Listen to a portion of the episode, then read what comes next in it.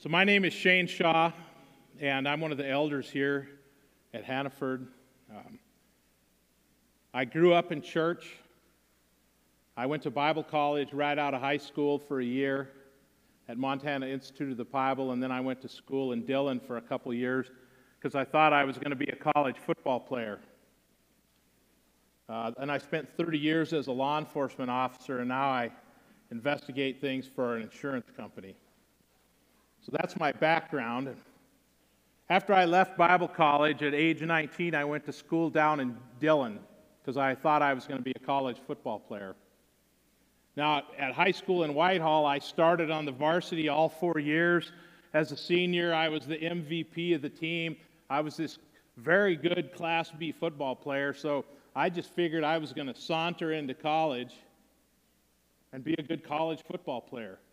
I thought it was going to be simple. And by the fourth game of the season, in I went.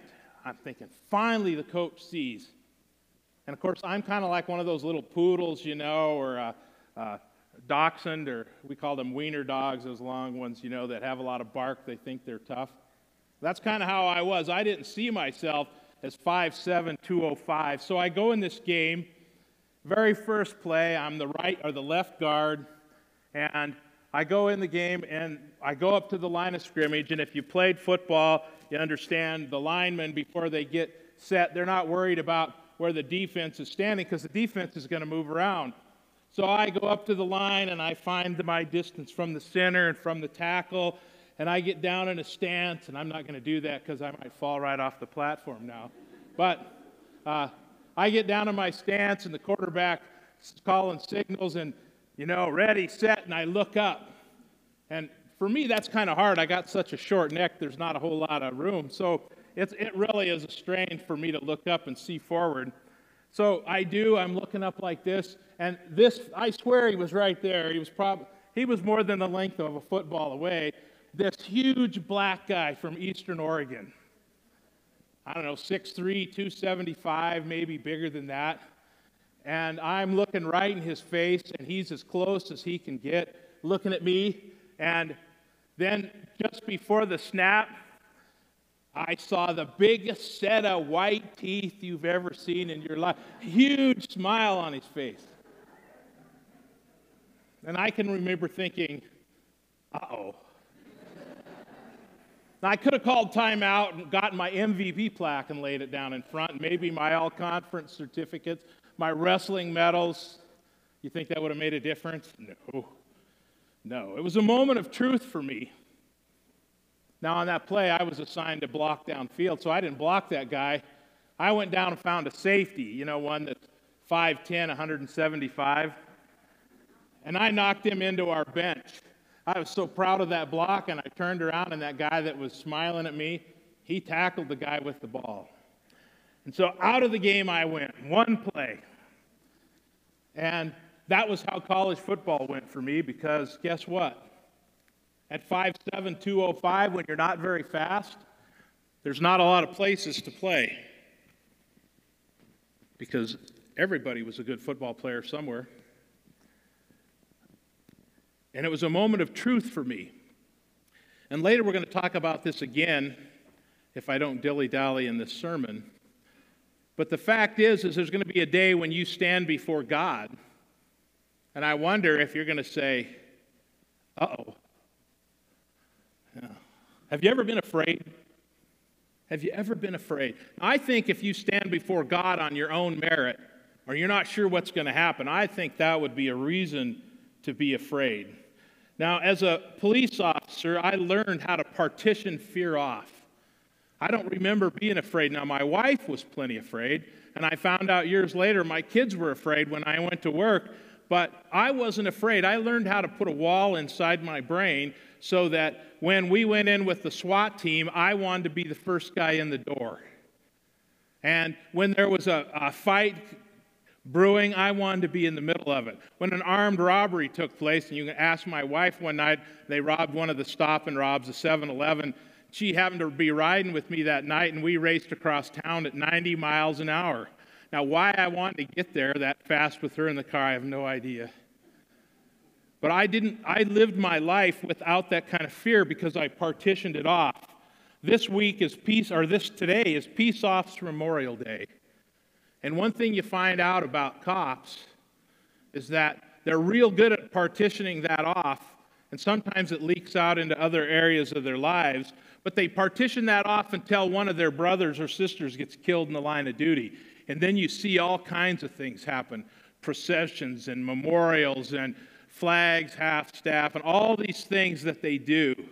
And not only are the police officers doing that, but their, their uh, partners, the firemen and the ambulance driver, ambulance people, and the paramedics, they're all together.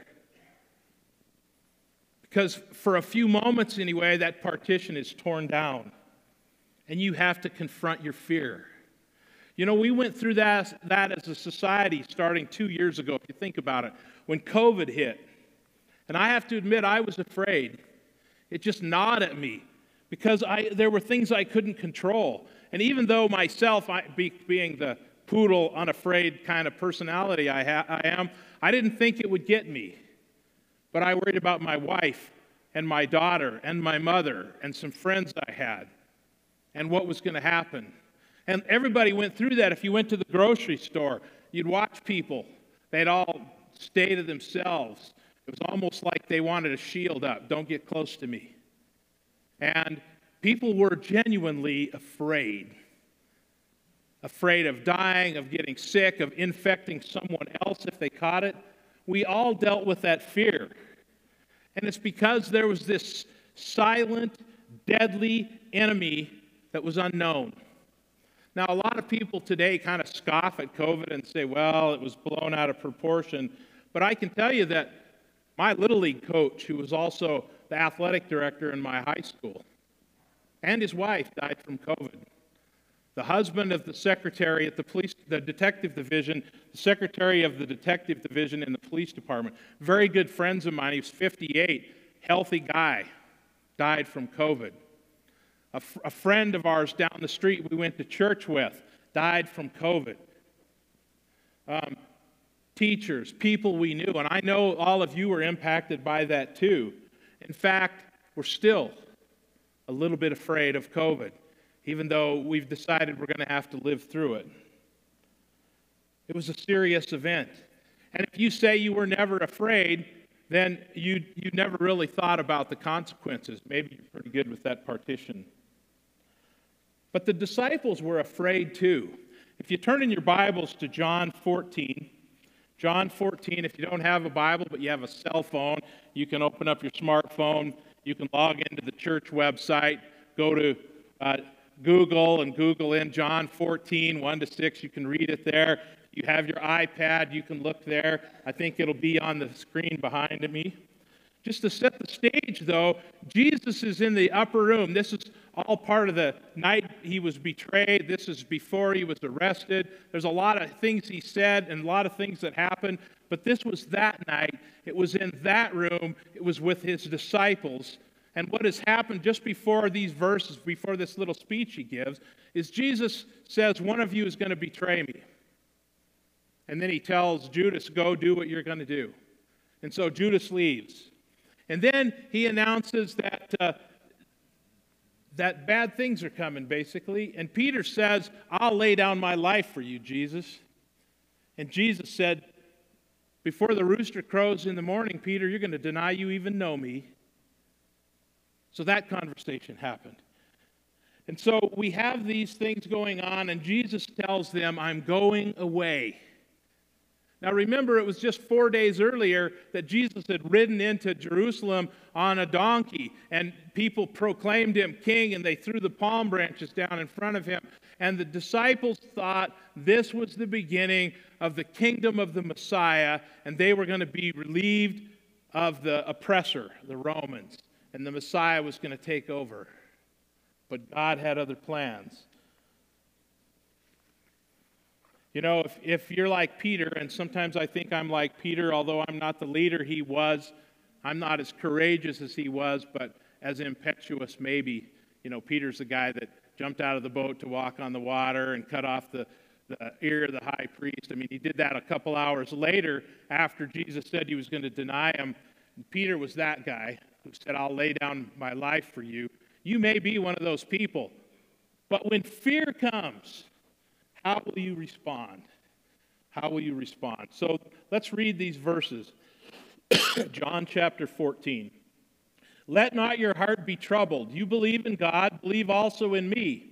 In my Father's house are many mansions. If it were not so, I would have told you. I go to prepare a place for you. And if I go and prepare a place for you, I will come again and receive you to myself, that where I am, there you may be also. And where I go, you know, and the way you know. Thomas said to him, Lord, we do not know where you are going. How can we know the way? Jesus said to him, I am the way, the truth, and the life. No one comes to the Father except through me. Let's pray. Lord, I pray the words from your scripture and the testimony of your Son Jesus would permeate our hearts, change our lives. I pray that we would cling to the basis of all that we believe, that we would follow you, and I pray that you would be our answer for fear. Pray all this in Jesus' name. Amen. So when you look at the start of this chapter, it says, let, your, let not your heart be troubled. That implies personal. It also implies you have some control over it. And it offers the solution heaven's promise. The solution to a troubled heart is to look at the promises of God. And then he goes on to say this You believe in God, believe also in me. I look at that, it's kind of like, uh, You believe in God, don't you? Then believe in me too. Notice the connection between fear and faith. Now, Jesus makes an interesting statement when he does that. It's, uh, there, are, there are some people that disagree about what this, how this is really laid out, but the way I understand it, it's almost like he's challenging them to say, Well, I know you believe in God. The Jews believe in God. They have this tradition. You've seen all these things that God has done. God is the creator. Believe in me too. You want to overcome fear? Believe in me.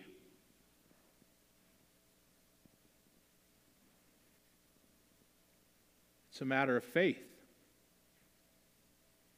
It's always a matter of faith. It's never a matter of what you can do for yourself. It's always about faith in Jesus Christ. You know, as I've studied and meditated on this passage, I've gone through those two little phrases you believe in God, believe also in me, over and over and over. Because it's right in the middle of all this other stuff. And there's a lot in this. If we were going to really do an in depth study on this, it'd take several weeks to mine all the information in there and all the questions that would come up in your mind about what's here. But I think uh, too often we hold a belief in the idea of God without making any part of that belief personal, as if God is some distant being whose existence never really intersects with our lives. Now, I can tell you at five years old, I started to understand these ideas. I prayed to receive Christ as my Savior as a five year old. So, young people here, anyone young, you don't get off the hook on this. You don't think this is for old people or adults just because you think that that allows you an out. You can understand this. You need to embrace this because you do not know the day that God may call you. So what happens is, is that we have this belief of God, of God that's somewhere out there. So when we have trouble, when we have fear, we don't rely on that belief to deal with the emotion of the moment. So when fear arises, we are left to our own devices. We don't look to God for the solution to our fear. Another thing is, I think our modern society and the great schemer and liar himself, Satan, have convinced a lot of people that Christianity, Jesus, the resurrection, and probably heaven as well, is all like a fairy tale. It's equal to the Easter Bunny, Santa Claus, and the Tooth Fairy. It's kind of like when kids grow up and they finally realize they've been duped into believing that Santa Claus put the presents under the tree. Well, the question for you then is Is your faith in Jesus Christ real, or is your hope of heaven wishful thinking. You have to think about that yourself. This is a personal decision.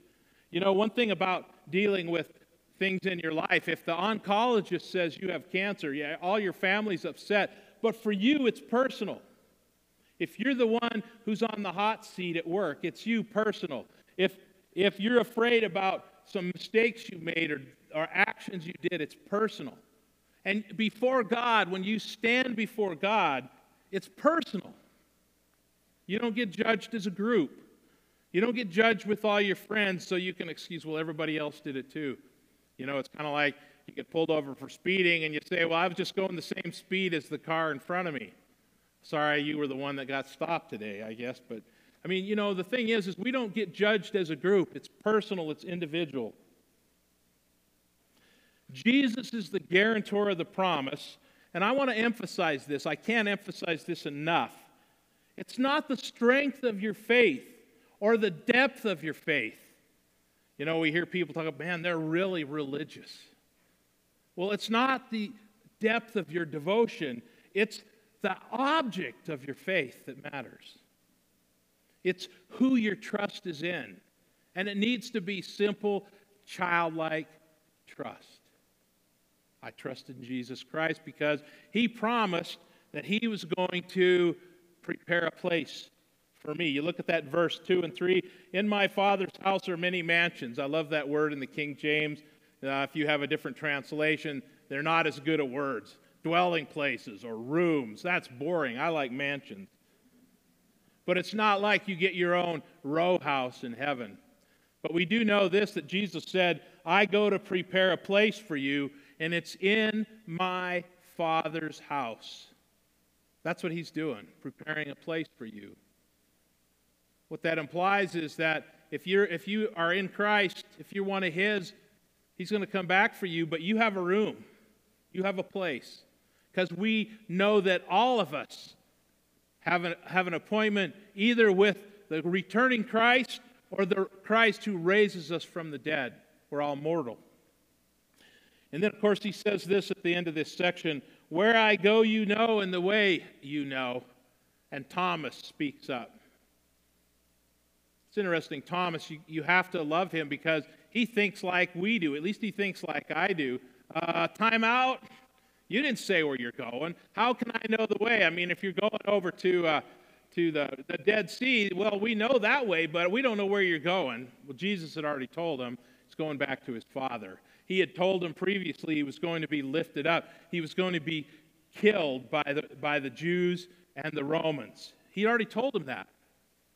But they'd partitioned that off because, in their mind, he was the Messiah who was going to solve their temporal, temporary problems on this earth. And he came with a much long, uh, a purpose that was much more eternal in perspective. He was going to solve the, the problem man had with sin, our need for reconciliation. So Thomas is always blunt always practical. You know, after Jesus rose from the dead, he showed himself to the disciples. Thomas wasn't there. Thomas said, Unless I see the, the marks in his hands and I touch the wound in his side, I'll never believe. That's who we are. And yet, when he was confronted with the risen Christ, he fell on his face and worshiped my Lord and my God.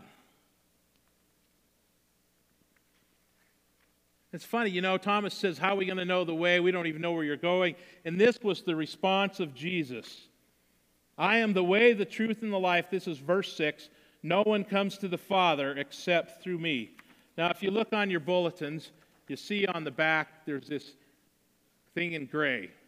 And I'm sorry, it's a little hard to read. I should have done a better job getting that ready to go on the bulletin. But what this is, is this is John 14, 6 from the interlinear Bible. Okay? This is just kind of a side note for you if you want to be a student of the Bible and you want to study it in more depth.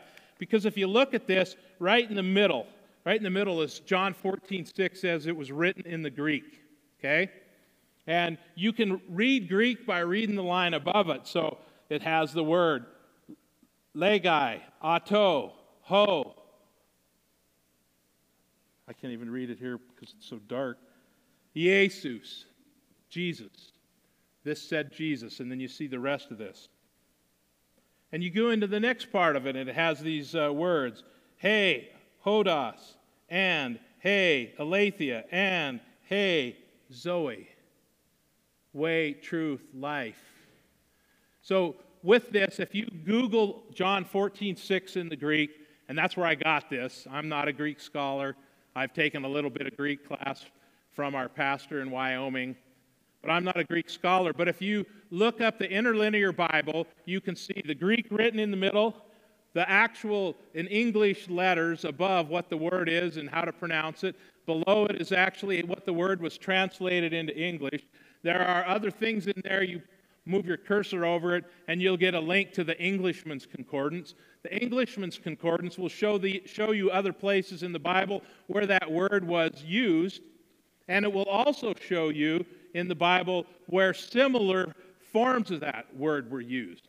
And then and you, when you get into the interlinear Bible, it will also connect, connect you with like Vine's concordance. It'll give you the meaning of the word in different tenses. And at the bottom of this, it, it'll show that verb or word in the tense that it was written. And I put this on there for those of you who want to go on and study Scripture more. That's a way you could do that. And you don't have to be a Greek scholar or be able to read Greek to do that. Well, let's look at this verse for a few minutes. You know, when Jesus says this, I am the way, I am the truth, I am the life, he's claiming this little word, I am. Okay? And they, one of the reasons they wanted to stone Jesus, the Jews did, is because back in John 10, he made this statement to them. They said, You didn't know Abraham. And he said, Before Abraham ever existed, I am. It was a clear claim to him being the God at the burning bush when Moses uh, appeared before God at the burning bush and he said, What is your name? And God said, Tell him the I am has sent you. And yet Jesus says, I am.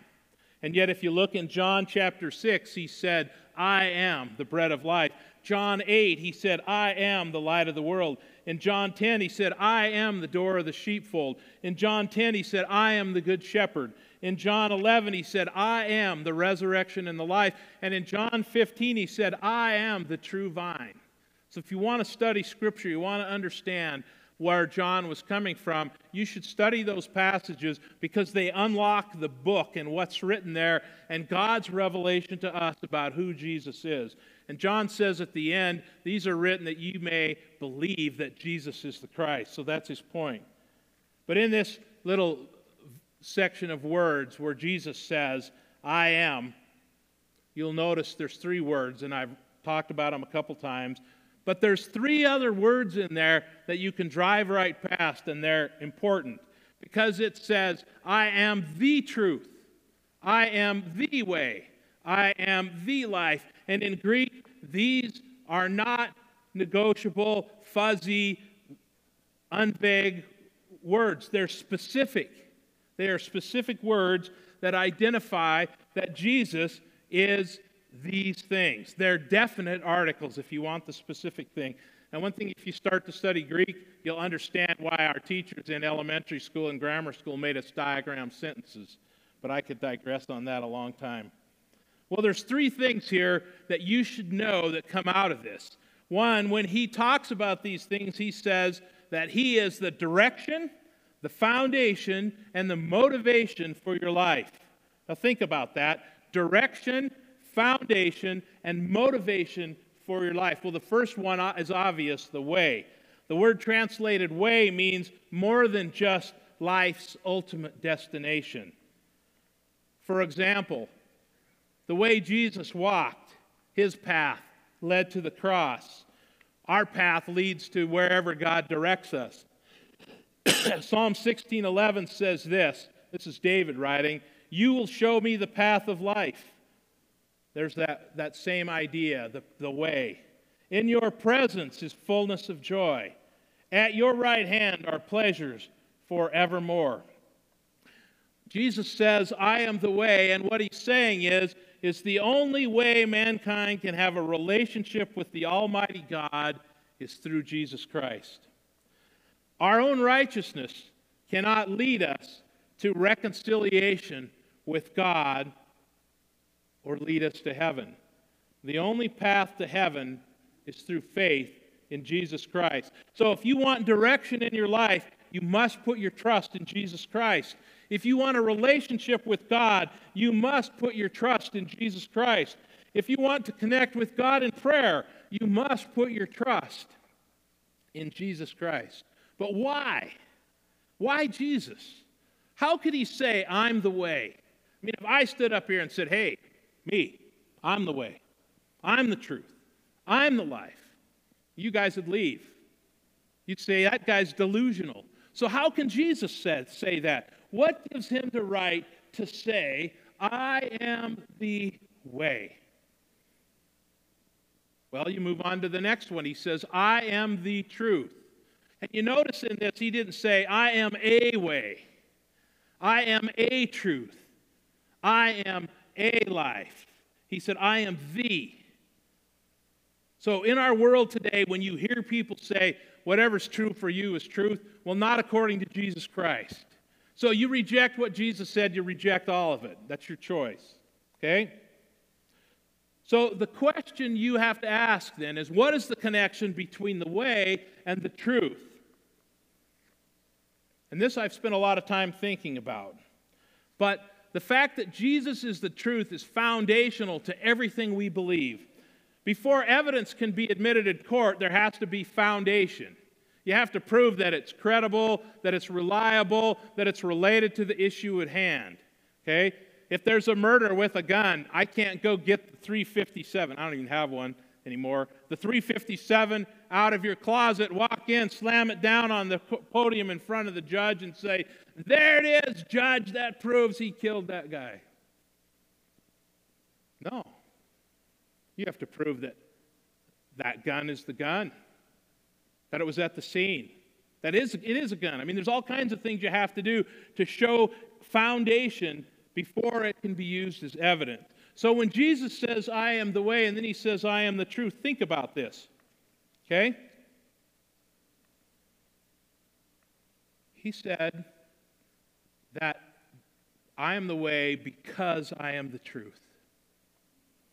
And on what basis did he make that claim? Well, look what John wrote in John 1, and I'll read this to you. You can turn there if you want. John 1 1. And you cannot divorce what's said in John 1 from what's said in John 14. In the beginning was the Word, and that, that Word is capitalized with a W. And the Word was with God. In the beginning was the Word, and the Word was with God, and the Word was God. The same was in the beginning with God, and all things were made by him, by the Word. Okay? So here's this little verse. In the beginning was the Word, the Word was with God, the Word was God, and all things were made by the Word. Okay, well, what's the Word? Capital W. The perfect expression of God Almighty. But when you go down to John 1:14, John wrote this. He said, "And the Word, capital W, became flesh and dwelt among us, and we beheld his glory. It's talking about Jesus, the Word, God's expression in time past and God's expression in human history. Now, the Greek word tra- is the Greek word there is logos, translated word, and what it means, if you're looking for a definition, is a statement, a speech, a declaration. And in John, it means that God has expressed or revealed himself, and we know what that expression was. The Word became flesh. Notice that John wrote, We beheld his glory. Now think about this. They saw him turn water into wine, they saw him raise the dead more than once, heal the sick, make the blind see. And then he wrote this in 1 John 1, and you'll hear more about 1 John 1 next week, but I'm just going to talk about the first couple of verses. John wrote this in 1 John 1 that which was from the beginning, which we have heard, which we have seen with our eyes, which we have looked upon, and our hands have handled concerning the Word, capital W, of life. The disciples, and specifically John, experienced Jesus with his eyes, with his ears, with his hands with his emotions. You don't think those guys weren't scared out in the boat with the storm? They think it's going to sink. Jesus, Jesus is taking a nap. He stands up and tells the wind and the waves to stop. You don't think they didn't experience God, Jesus, with their emotions. You know, you can talk about something that you think, your opinion. You can talk about someone else's motivation, and you might be wrong. But I can tell you, you are never wrong about how something made you feel. These guys experienced Jesus with their emotions, with every fiber of their being, including meeting with him after he rose from the dead. And John wrote this after Jesus rose from the, de- the dead. You know, they experienced the Word, God's perfect expression of Himself in the person of Jesus Christ. They saw Him, they touched Him, and so on. They experienced their, the Word with every fiber of their being. How else could Peter be crucified upside down? How could John be boiled in oil? How could every one of the apostles except John die a martyr's death? You know, Peter's wife was crucified or executed right before him. This is the guy that ran and hid, denied he knew Jesus. But he was changed by the risen Christ. He found a way to overcome fear. Look at what they wrote in Hebrews 1. God, who at various times in various ways spoke in time past to the fathers by the prophets, hath in these last days spoken to us by his Son, the Word whom he has appointed heir of all things, whom through whom he also made the worlds, who being the brightness of his glory, and I love this, the express image of his person, and upholding all things by the word of his power, when he had by himself purged our sins, sat down at the right hand of the majesty on high. Jesus is the express image of God. Look at what Paul wrote in Colossians 1. He has delivered us from the power of darkness and conveyed us into the kingdom of the Son of His love. And this is talking about the Son, the Word, in whom we have redemption through His blood, the forgiveness of sins. He is the image of the invisible God, the firstborn over all creation. All that exists was created and is held together by the person who sat before the disciples in that room where they had the Last Supper the foundation of our faith, is based on who Jesus is. He is the perfect expression of God Almighty. He is both creator and designer of the earth and all that is on it. He is the author and the source of all absolute truth. Oh, people attending here today, my friends, Jesus is qualified to be, to be the way because of who he is. This belief that Jesus Christ is God and Lord and he alone is the only way to gain access to God the Father is at the core of our beliefs in this church. It is the core beliefs of our pastor and the assistant pastor and our elders and their wives and our former pastor and his wife. This belief, it's the heartbeat, it's our anthem. You can talk to us if you want to know more. Any of the elders or their wives or the pastors or someone that you trust. You know, through a trusting, repentant relationship with Jesus Christ is the only way we can he- enter heaven. And it's a non negotiable foundational truth of this church. It's the anthem of the ages. It's not negotiable. Jesus is the truth, and because He is God's expression and He's our Creator, He's more than qualified to be the only way into heaven. So we reject the modern philosophy that there are many ways to God and that all truth is in the eyes of the beholder. This is no fairy tale. For us, heaven is more than wishful thinking, it's everything we're trusting in. It's why we're here today. It's why we're Christians, because we have the hope that comes because Jesus is the truth. And lastly, in this little phrase, he says this I am the life. You know, it's not just talking about the resurrection, although that is a huge thing for us that Jesus conquered death. He's not just talking about that he is the resurrection and the life, like when he brought Lazarus back from the dead. If you read that in John 11, what a great story. But you look about Jesus' life, look back to Genesis 2 7. Remember, John already wrote that Jesus made everything. He is the source of everything. He is the sustainer of everything. He holds the, the world together by the word of his power, they wrote in Hebrews. But look at what it says in Genesis 2 7. And the Lord God formed man of the dust of the ground and breathed into his nostrils the breath of life, and man became a living soul. The very fact that you breathe came from Jesus Christ, God Almighty. You know, Jesus is the creator of life, the originator of life, the initiator of life, the power of life, and the sustainer of life. And for us who believe, the recreator of life.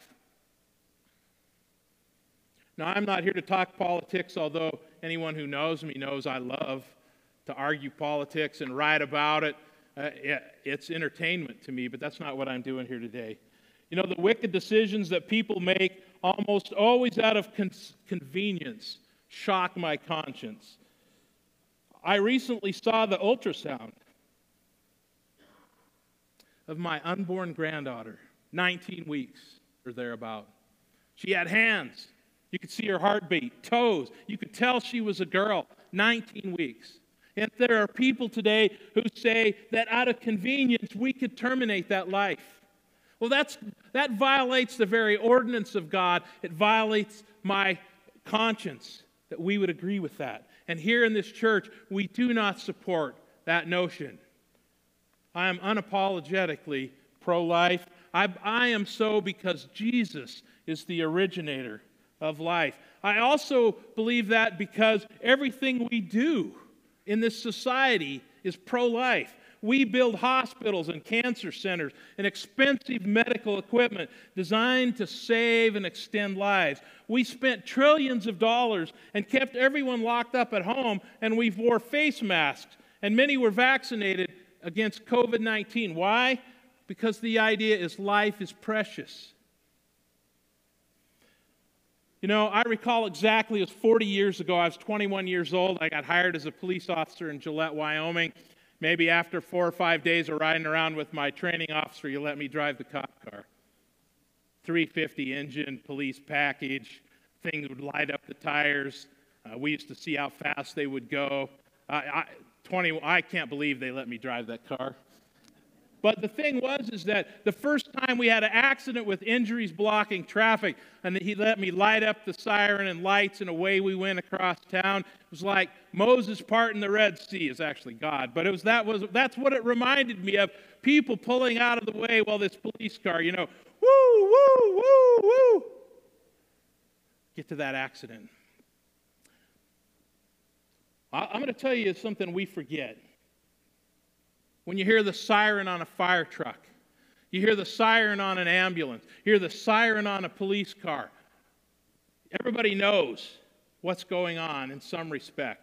Something bad happened somewhere. But I'm going to tell you what that siren really means. Life is precious. Life is precious. That's why we do it. That's why, that's why we have ambulances and fire trucks. Life is precious. You know, when Jesus carried that cross down the road and walked up that hill where he voluntarily laid down his life for us, he was declaring, My creation is precious. He said, I, would, I have come that you might have life and that you'd have it abundantly.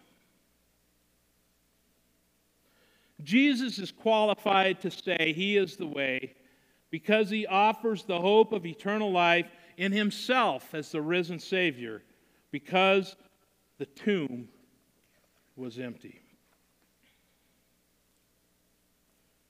John was changed by experiencing the glory in Jesus Christ. But I would remiss, be remiss this morning if I didn't talk about the last phrase of that. Because Jesus says this No one comes to the Father but through me. If you're to believe Jesus Christ, then you have to believe that part too that salvation and heaven and all that goes with it, access to God and prayer, only comes through a relationship with Jesus Christ. John, John write, part of Jesus' prayer in John 17 3. And this is what he, Jesus prayed. He said, And this is eternal life that they may know you, the only true God, and Jesus Christ, whom you sent. So I'd ask you, do you know him? Is heaven just wishful thinking for you? Or is it at the heartbeat of your faith? When you stand before God, are you going to kind of be like me when I lined up to face that great big man on the football field?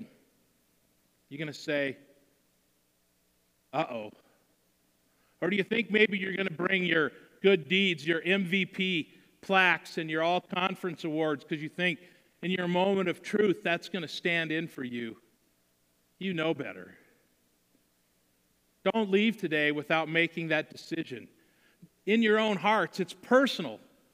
It's personal. Jesus Christ is the way, the truth, and the life. No one comes to God except through him. It is the core of what we believe. And it has to be the core of what you believe if you want a real hope of heaven. Let's pray. Lord, I pray this morning that each of us, each of us, will look at this and we'll be honest about whether our hope of heaven is just wishful thinking or if it's rooted in faith in you. Pray, Lord, that um, we would be students of your word. We would embrace the gospel, that you would work mightily in our hearts. I pray all this in Jesus' name.